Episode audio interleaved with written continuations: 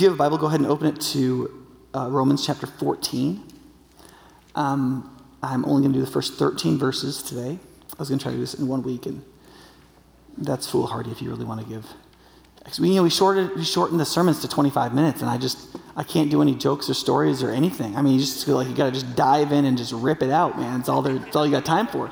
It's the whole idea. Like I, I was at a pastor like consultant call. So he was like, oh yeah, like you know, sermons are just gonna have to go to like you know twenty minutes or fifteen minutes because it's gonna be a digital world. We're all gonna be online. I'm just like, what? Are you kidding me? Like, do you realize our culture is becoming less tolerant of Christian faith, less biblical, more amnesiac of human nature? Our sermons are going to have to go to two hours. Right? So um, maybe we'll give you a chance to like get refreshments in the middle when we get there, okay? All right, here we go. Romans fourteen. Accept the one whose faith is weak, without quarreling over disputable matters. One person's faith allows them to eat anything. Another, whose faith is weak, eats only vegetables. The one who eats everything must not treat with contempt the one who does not, and the one who does not eat everything must not judge the one who does, for God has accepted them. Who are you to judge someone else's servant? To their own master, servants stand or fall, and they will stand, for the Lord is able to make them stand. One person considers one day more sacred than another. Another considers every day alike. Each of them should be fully convinced in their own mind. Whoever regards one day as special does so to the Lord. Whoever eats meat does so to the Lord. For they give thanks to God, and whoever abstains does so to the Lord and gives thanks to God. For none of us lives to ourselves alone, and none of us dies to ourselves alone. If we live, we live for the Lord, and if we die, we die for the Lord. So whether we live or die, we belong to the Lord. For this very reason, Christ died and returned to life so that he might be the Lord for both the dead and the living. You then, why do you judge your brother or sister? Or why do you treat them with contempt? For we will all stand before God's judgment seat. It is written, as surely as I live, says the Lord, every knee will bow before me, and every tongue will acknowledge God. So then, each of us will give account of ourselves to God. Therefore, let us stop passing judgment on one another. Instead, make up your mind not to put any stumbling block or obstacle in the way of a brother or sister.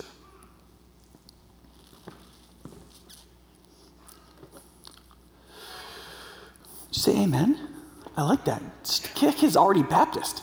Okay, um, let's we gotta dive right in. Okay, what do you do when somebody who you think you're like-minded with, you have the same worldview as, you believe the same thing, thinks through some issue in the world that is morally consequential, not trivial, and you come to literally opposite conclusions about what the right thing to do is? It happens. It happens all the time. What are you going to do? What are we going to do? What's everybody going to do? I don't think we're handling this very well as a culture. I like to make understatements. Um, and th- there's just there's piles of examples of this. Now, in the text, it calls these things disputable matters because the apostle is implying there are some things that are not disputable matters. Right? Whether or not adultery is good, that's not a disputable matter, right? Whether or not Jesus is Lord is not a disputable matter. Right? There's, there's a number of things that are explicitly taught in Scripture. These are not considered disputable matters, right? But there are a lot of things that are not explicitly taught in Scripture. For example, how should you parent children in a Christian household? Should you like be very like connectively like nurturing and like just make sure they know they're loved and right? Should you like be a free range parent? Should, like, let them go out there and have experiences. They got to like learn about the world and like and develop their creativity and ability to be resourceful. Or are you like like the disciplinary parent? Like, look, you need to know kids need to know what the rules are and they need to know like they have to respect authority and they need to know like how to treat other people and they need to know how people function in social societies. Like they need to, and like they need to be good people, right? Well, I mean, I think a mature Christian would see some wisdom in all of that. And you can reason from different passages of Scripture and different values and things God teaches about himself to any of those views as your main view, right? Or like, obviously, politics is one. Like, I was, I did a wedding and a, and a Economo walk literally yesterday, I mean, that whole county is like a mass protest zone. Apparently the, the sheriff over there was like, yeah, I'm not enforcing that. And so people aren't doing that, right? And so like I'm like, shoot, this is like a vacation. You're right, like, but the Christians are going to disagree about obedience to government within, because you'd be like, well, the Bible, that's not disputable. The Bible says obey your government. Ye- yes, but that was under the Emperor Nero. Like, what do you do if you're a Christian in a democratic republic that's constitutional in which we have like responsibilities as voters and citizens within that and certain rights that those that they didn't have under Romans thirteen. We have responsibilities of authority in government in this kind of a, a constitutional government that they didn't have in Romans thirteen. So how do we sort that out? Right? Do, we may have responsibilities in a constitutional republic to protest something the government does, where that might not have been something we were called to in a system of government that didn't have such rights. But Christians struggle with that. I've heard all kinds of very sophisticated discussions about that on all different kinds of ends of the political spectrum, right? Um, think about digital life and discipleship. How much should you use a phone? How much should you be looking at this thing? How much, like, how, what place should it have in your life? How does it function discipleship-wise? Is it good to read your Bible on your phone? Or does something happen when you look at a book that doesn't happen when you look at a phone? What about discipleship? Is there something fundamental about being together in the same room as human beings where we can like take in each other's pheromones? Or is being online pretty much the same? Or are, are the benefits of being online more than the benefits of being here in person? Or if we only preach for fifteen minutes, we might get more people in the room. But if we preach for two hours, we might get more people to make it to the end. Right? Like, ha, these are all issues, right? Like, is Justin Timberlake or Anna Kendrick a better troll? I mean, who really, I mean, you could get to any conclusion about some of these things. Right? And so the question is, what, what are we going to do? Now, the apostle makes very clear in these verses what human beings normally do when they don't realize that the kingdom of God, this is verse seventeen I'm quoting now that I didn't read, that the kingdom of God is about righteousness, holiness, and joy in the Holy Spirit. It's very easy to forget that, whether you have strong faith or weak faith, because we're human beings. What naturally human beings do is that when you have a disputable issue, the person who takes the negative view, that's bad and we shouldn't do it, will naturally judge the person who thinks that we can do it, right? The person who thinks that we can do it will naturally be annoyed at the person who feels like they have the right to judge them and look down on them with contempt. That's what naturally happens, right? And what happens is, is that you can wash, rinse, and repeat this cycle. Be- because the minute you feel judged, you feel contempt for the other person, and you show it. And then what does the person judging you feel like? Do they go, oh, maybe I shouldn't judge them. I was wrong this whole time. No, they go, you see, not only is the person doing the wrong thing, but they're also arrogant and stubborn, and and they judge them for like three more things. And then the person's like, oh, you think I'm arrogant and stubborn? And then, so then that person starts to flaunt the thing, right? And like, I'll show you. Just think parent and teenager here, right? Right, they start, they flaunt the thing, like, oh, yeah, you think this is bad, right? And then, right, I'll get, I'll get nine tattoos. I'll get them all the way around, you know? And, you know, and, and then, like, well, the, the, the, the judge, judgy person gets judgier, and the, and the contemptuous person gets more contemptuous, and it just goes and goes, and they divide, and they divide, and they're all, all so sure of themselves, and everybody knows that they're right, and it's very terrible because what the apostle says later in the passage is three things happen. One, you dishonor God and you destroy his work, because God's work is the work of faith in people, which produces love, and you're destroying that, right? Two, there's this verse that's a little hard to interpret. It says, don't let, this is later in the passage, what you believe is good be spoken about as though it's evil. It doesn't mean if somebody says something, I've heard some Christians say basically, if somebody says something that's wrong, Christianly speaking, you shouldn't just let them get away with that. You should get in there and say something. That is not what it means. Now, maybe you should sometimes get in there and say something. I'm not saying that's never true. But what that verse means is, don't behave in such a way so that everybody hates what you value. Don't treat other Christians and get in this cycle and judge and condemn and have contempt for and all that so that Christianity looks so ugly so that the thing you think is great is actually spoken about out there like it's evil. So that the kids who grow up in this church leave and they're like, last thing I ever want to be is a Christian, right? Now, and some people are going to say that because they're they're foolish and they're arrogant, right? And some people are going to say that because they had terrible experiences with God's church. We can minimize the second. we can do some things to lessen the first, right? And so what we have to do as Christians is realize this is what's going to naturally happen. Not just to non-Christians, but to human beings, to all of us. It's going to be our impulse. It's going to be the first thing we're going to want to do in the flesh every time these sorts of things happen. And here's, and you may be like, well, not me. Of course you, right? Like, because here's the thing. This is, these disputable matters are morally consequential. They're morally consequential. They're important. And so you think that your view is better than the other view. And maybe it is. And so it's not like you're like, oh, it doesn't matter, right? How you think we should help the poor, that matters. How we raise children, that matters. How we handle our digital lives relative to our discipleship and evangelism and worship, that's going to matter. These things, they, they really do matter. And the people who literally come to the opposite conclusion, that's consequential. And if, you, if you're like, oh, it doesn't matter, then you're not a serious person. Like there's, there's a problem with how interested you are in the things of God, because God cares about all this stuff. These are things God cares about. And if you're like, ah, whatever. Well, it's not whatever. We're supposed to be living for righteousness, holiness, and joy in the Holy Spirit. We're supposed to do good. And to do good, you have to believe you know what's good. And it bothers you when somebody thinks what's good is the opposite of what you do. And when they share your worldview when they're a believer and then they think the opposite of you, sometimes that feels like a worse betrayal than somebody who is just like your ideological enemy. Because you thought we were on the same team. We thought we were in the same family. We thought we thought the same way. And now you're thinking the opposite of me. It's like you betrayed me. Right? Freud called it the bigotry of small differences. So what do we do? Okay. Instead of accepting the result of really ugly division, where we destroy someone for whom Christ died and have spoken of evil that which we believe is good, we need to recognize that ruining the reputation of Jesus and the faith of others is not a disputable matter. That is not. That is not disputable. How you behave in how you walk out your belief in a disputable matter, that is not disputable. Do you understand?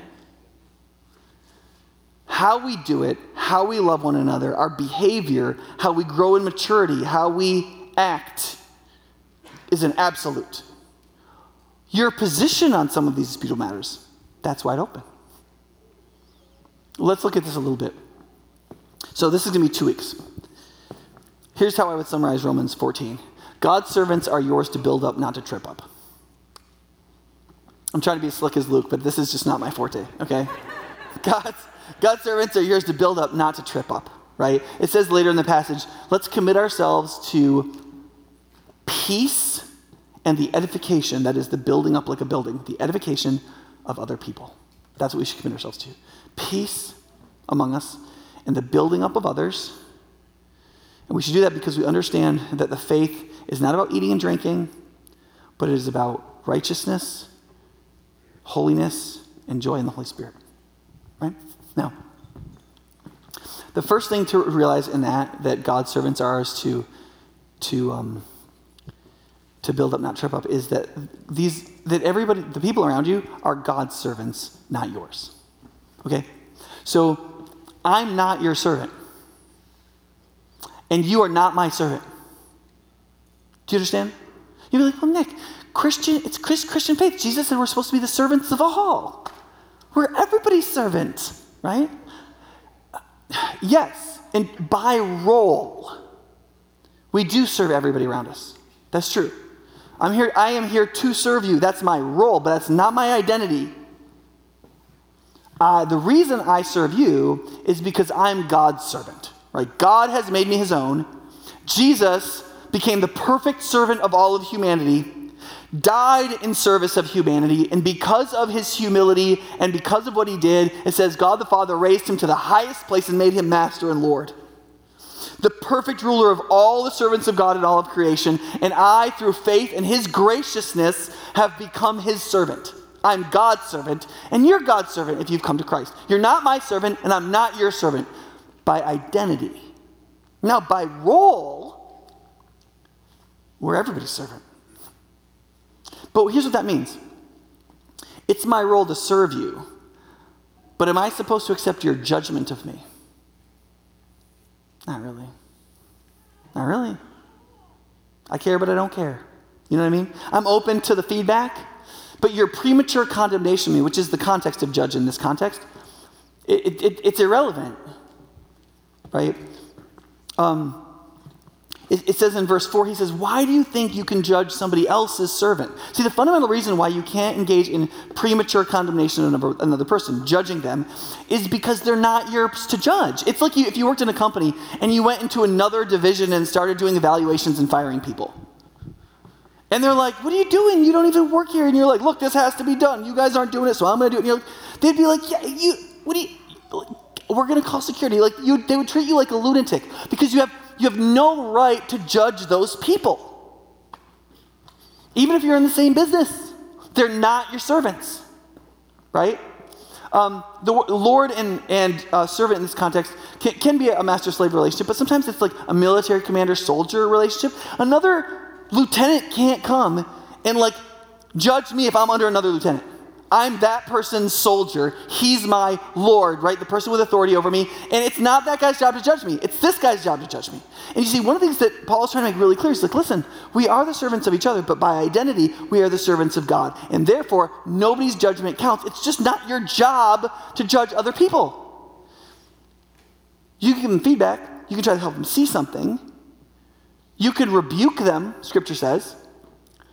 But if the form of judgment you're using is a form of premature condemnation that is not drawing them back to doing everything to the Lord, such that the gospel would be better spoken about, so that their faith would like, likely be enhanced, and so that they would be drawn more into living for the kingdom that is righteousness, holiness, and joy in the Holy Spirit.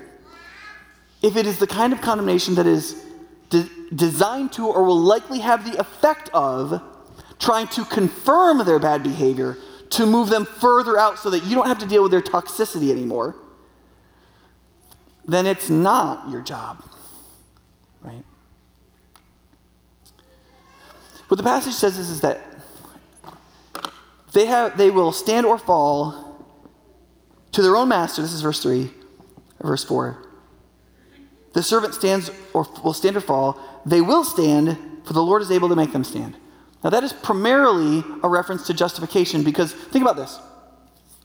Let's say I had an employee and they were doing something and I was absent, and it turned out the thing that they were doing was bad. Okay? It was like it was just it was wrong to do. Um, but I believed that they were really trying to do what they thought I wanted them to do, and they were doing it really diligently. They were doing it really conscientiously. And I show up, right? And they're doing it wrong, and somebody else comes over and starts reaming them, just judging them. Just like, we should throw this guy out with his weeping and gnashing of teeth. I'd be like, hold on there, tiger. Like, yeah, this is wrong. I'm going to correct it. But this person was doing what they thought I wanted. Like, I'm actually kind of pleased. It's a lot better than if they were doing the right thing so that they could profit from it, or so that they could stick it in somebody else's face, if they were doing it not conscientiously. Because because they want to do what I want them to do, they're very easy to correct, right? Because remember, verse six says this: though they're disputable matters, though you could have different views, though he doesn't want us to fight about our views, his solution is not to not have views, right? Like, if you have very strong political views, God bless you. All these things that have to be decided about, you have to decide about. You can't help the poor until you think you know what the best thing to do to help the poor is. So you have to have a view on how to help the poor. He's like, that's what everybody should be fully convinced in their own minds about all these different things, even if you're going to believe literally the opposite thing. Why? Because you can't even become a self or become mature unless you think through and decide on a lot of things in human life. To become mature as a Christian, you have to take the message of the gospel and apply it to things like, how am I going to raise these kids? How am I going to love this husband or wife? How am I going to date this person? How am I going to engage in this job? What am I going to do with the fact that my job does something that I think is immoral, but it's not really my job to deal with that? Do I attack it and make myself a martyr, or do I hang in there hoping to change it? Like, there's all these different, different ways you can think through things, and you have to think them through and come to a decision in order to act, and that is part of maturity, spiritual maturity and emotional maturity, and just human maturity. So the solution is not to not have beliefs, to be mentally languid and just so open that there's nothing in our minds or hearts. God wants us to be full-minded and full-hearted people with very specific views that lead us to act in certain ways that we believe are righteous and holy, such that we can do good in the lives of other people. But now you got people who think stuff, who sometimes think the opposite things about the same stuff and are frustrated at each other that that's the case, right? But it's important to realize that one of the reasons why God, God is teaching this way through the apostle is because the part of the state of faith is a good conscience before God, right? In some ways, it's better for you to be doing something to the Lord. So you think God is a certain way, you think therefore you should believe a certain way about something, and you're doing it as an offering of worship to Him. Your whole life is oriented to the Lord in thankfulness and in engagement with God, and in that context, you're doing X. See, that person is very easy for the Lord to correct. The Lord could just be like, ah, let's think about that differently. Because in most of these disputable matters, listen, it's not binary. It's not like, oh, we help the poor or we don't. Some of these things, the answer might be different when things change, right? Like, like for example, between eighteen eighty and nineteen twenty, with so much alcoholism and the way things were getting industrialized in America, maybe then it was the right thing to be a teetotaler, no alcohol. Maybe that was more right then. But maybe in seventeen twenty, when kids were dying from water that wasn't sterilized, It, and they were dying because they didn't have, they had certain nutritional de- deficiencies. When a bunch of Reformed Christians in England and the greater U K developed Guinness beer so those kids wouldn't die and gave beer to five-year-olds, maybe that was right.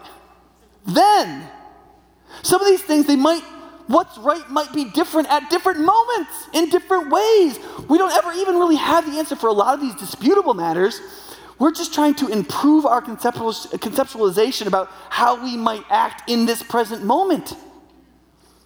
And think about some of these very complicated issues like, like, like racial justice and critical race theory and this kind of stuff. Like, you think there's some kind of like, that's it, man. Like, I mean, maybe that's right. Maybe that's right. I'm not going to look with contempt on people who have a different view. But, I, man, I think this is a moving target based on, like, what's happening and what the history was and what's happening right now. Wisconsin might be different than California, which might be different from Kentucky. It might be different here and in Oconomowoc. That's only an hour drive. And so because of that, because of that, we have to recognize that, like, we have to be fully convinced in our own minds. The most important thing is that whatever we believe, we believe with a good conscience. We really are seeking God and seeking the truth. Because the unforgivable sin is lying to yourself and knowing it. I mean, think about it. When the Pharisees said about Jesus casting out demons, you're doing this by the devil, right? You could say, if you know God is doing something, you say God isn't doing it, that's the unforgivable sin. It's that plus the fact that they knew they were lying. Like, if you, listen, because I've had, I've had people say, you know, Nick, I think the unforgivable sin is ever attributing to Satan or not to God something God is doing. And so if I say that, like, some, like, revival thing that looks really weird isn't of God, I might be committing the unforgivable sin. I don't actually think that's what the unforgivable sin is, though you should wash your mouth about other people's revivals. Like, I think what the unforgivable sin is, is that God is doing something, you say God isn't doing something. That is, you're lying about God. You, you neither have a good conscience towards God or the truth, and you know it, and you're doing it for reasons of power, which is what the Pharisees were doing. They did not want Jesus to get more power. They didn't want more people to listen to him. They wanted them to pay attention to him, and they wanted people to think that Jesus was of the devil. And when for power's sake or for some self-interested reason you are willing to lie to God about the truth, you are doing an incredible damage to your own soul. You are inviting the process of spiritual damnation into your life, and you are wrecking yourself. And that's why, even if a weaker brother or sister in the faith is wrong about their disputable view, you don't try to intimidate them or force them to correct it. You don't try to get them to correct it for some other reason than that you are sharing with them that you think it's the will of God and the truth. That's why we don't play power dynamics, and we don't intimidate people, and we don't use judgment and contempt to persuade people of the truth. Because if we, even if we get them to take in the truth for the wrong reason, we may profoundly be damaging their faith and therefore the work of God. I'd rather be wrong. I'd rather you be wrong And God would rather you be wrong, because God is able to make you stand. Even if you're wrong, but what you're doing is as conscientious as you know how, in faith, unto God, it is in, in accordance with the truth as you know. And whether faith, your faith is strong or weak, if you have the humility to refrain from being contemptuous to the weak or judgmental to the strong, you'll also be in a position where in that conscientiousness, you'll be easily corrected. Right? You'll be easily corrected. So not only can God make you stand because he can forgive your sins, because Jesus, the perfect servant, was a perfect servant in your place as the servant of God and died in that place so that you could be forgiven for your failures as a servant. But he also, in drawing you to himself and towards the truth, can draw you to a place of humility of heart so that he can easily correct you. So he can make you stand in your failures by his death and resurrection as the perfect master, but he can also correct you easily because he's drawing you to himself in the truth and drawing you back to the foundational reality that the kingdom of God is about righteousness, holiness, and joy in the Holy Spirit, not matters of eating and drinking. And that the body of Christ should be able to be united in that way. And lastly, for this morning, he wants you to focus in this way on yourself. Not in every way. Maybe not how perfect your eyebrows are, but like in this way, right? By saying, listen, don't have contempt for that person and don't judge that person. One of the things he's saying is, listen, focus on your disputable views, right? If these things are moving in difficult and complicated conceptions, maybe yours can improve. Maybe your view on politics is better than that other person's view on politics, but that doesn't mean it's your best view on politics. Maybe your understanding of technology is better than the other person's understanding of technology. That doesn't mean it's your best understanding of technology. Right? He says, listen, don't you remember the Bible where, where God says himself, everyone will stand before the judgment seat of Christ, and every knee will bow, and every tongue confess. Right? And you're like, boom, these people are going to get it. And the, the Paul goes, you know what I want you to get from this? You know the application for us right here in Romans fourteen? He said, here's the application. That every one of us will stand before God and give an account for ourselves. That's what it says. We will all give an account to God for ourselves. Right? In that moment where you stand before God yourself, we're not going to be talking about the other person. Like, God's not going to be like, so I brought you here one-on-one. In the eschatological judgment of all mankind. What do you think about Alice? She was wrong, right? That's not what's going to happen. That's not what's going to happen. He's going to have you give an account for you. And then in faith, he can make you stand because of the death and resurrection of Jesus, who performed perfectly as a servant on your behalf. And he can evaluate the service that you've offered and be pleased because he's full of joy in his own Holy Spirit. To be easily pleased for anybody who in any kind of good conscience and faith was willing to seek out righteousness and holiness in the life that he gave them and was willing to have the humility not to sit in judgment of those who thought they have freedom or to be contemptuous to those who think, who think that what you're doing might be wrong. But those who are willing to focus on the one who, it says, he says, don't you see, that's the reason why Jesus died and rose from the dead, so that he could be the Lord, not only the judge, but the justifier and the corrector of all the living and all the dead in all their living and in all their dying. It's a gift, friends. We can sit here and we can have innumerably different views about things that the Bible hasn't explicitly commanded. And we can choose not to be contemptuous towards each other or judge one another. We can talk with each other. And we can try to improve each other's understandings. And people with weak faith can be corrected by those who have strong faith, who refuse to be contemptuous to them. And we can all grow in maturity, being convinced in our own minds because we believe we need to be conscientiously believing things about the truth. And we can grow up in the faith together, and we can have unity that is unheard of in the world as they attack and try to slit the throats and cancel each other. We can sit calmly and with humility, and we can love each other. and we can honor God and please the one who is our master, which is our only real job. We can be part of the work of God in building up others through faith. We can so give a reputation to our master, Jesus, who is full of righteousness, holiness, and joy. A good reputation among outsiders so that what we believe is good is not spoken of as evil, or at least not because of us. And we can become true selves in Christ. Good and faithful servants. Mature.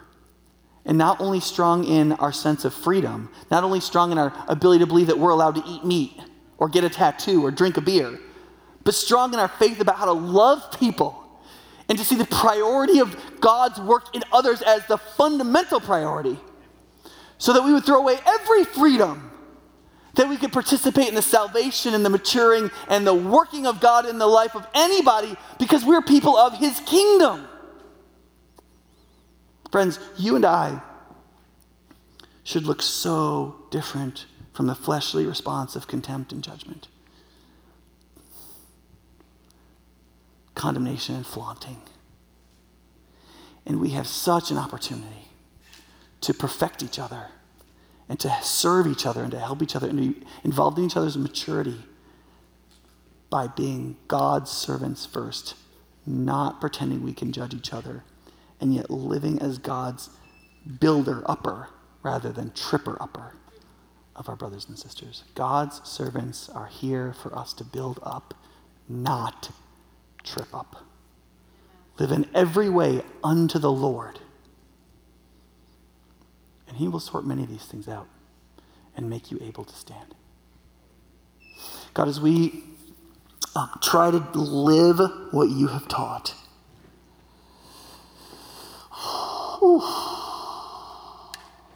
would you, God, please help us to do it. Please help us to see it, to do it, to act upon it. Please help us to apologize to people that we have not done this with. Please help us to amend our practices and to receive your freedom and to turn ourselves back to the foundations and to let go of being another person's judge in disputable things and to focus on being a people who do everything to the Lord.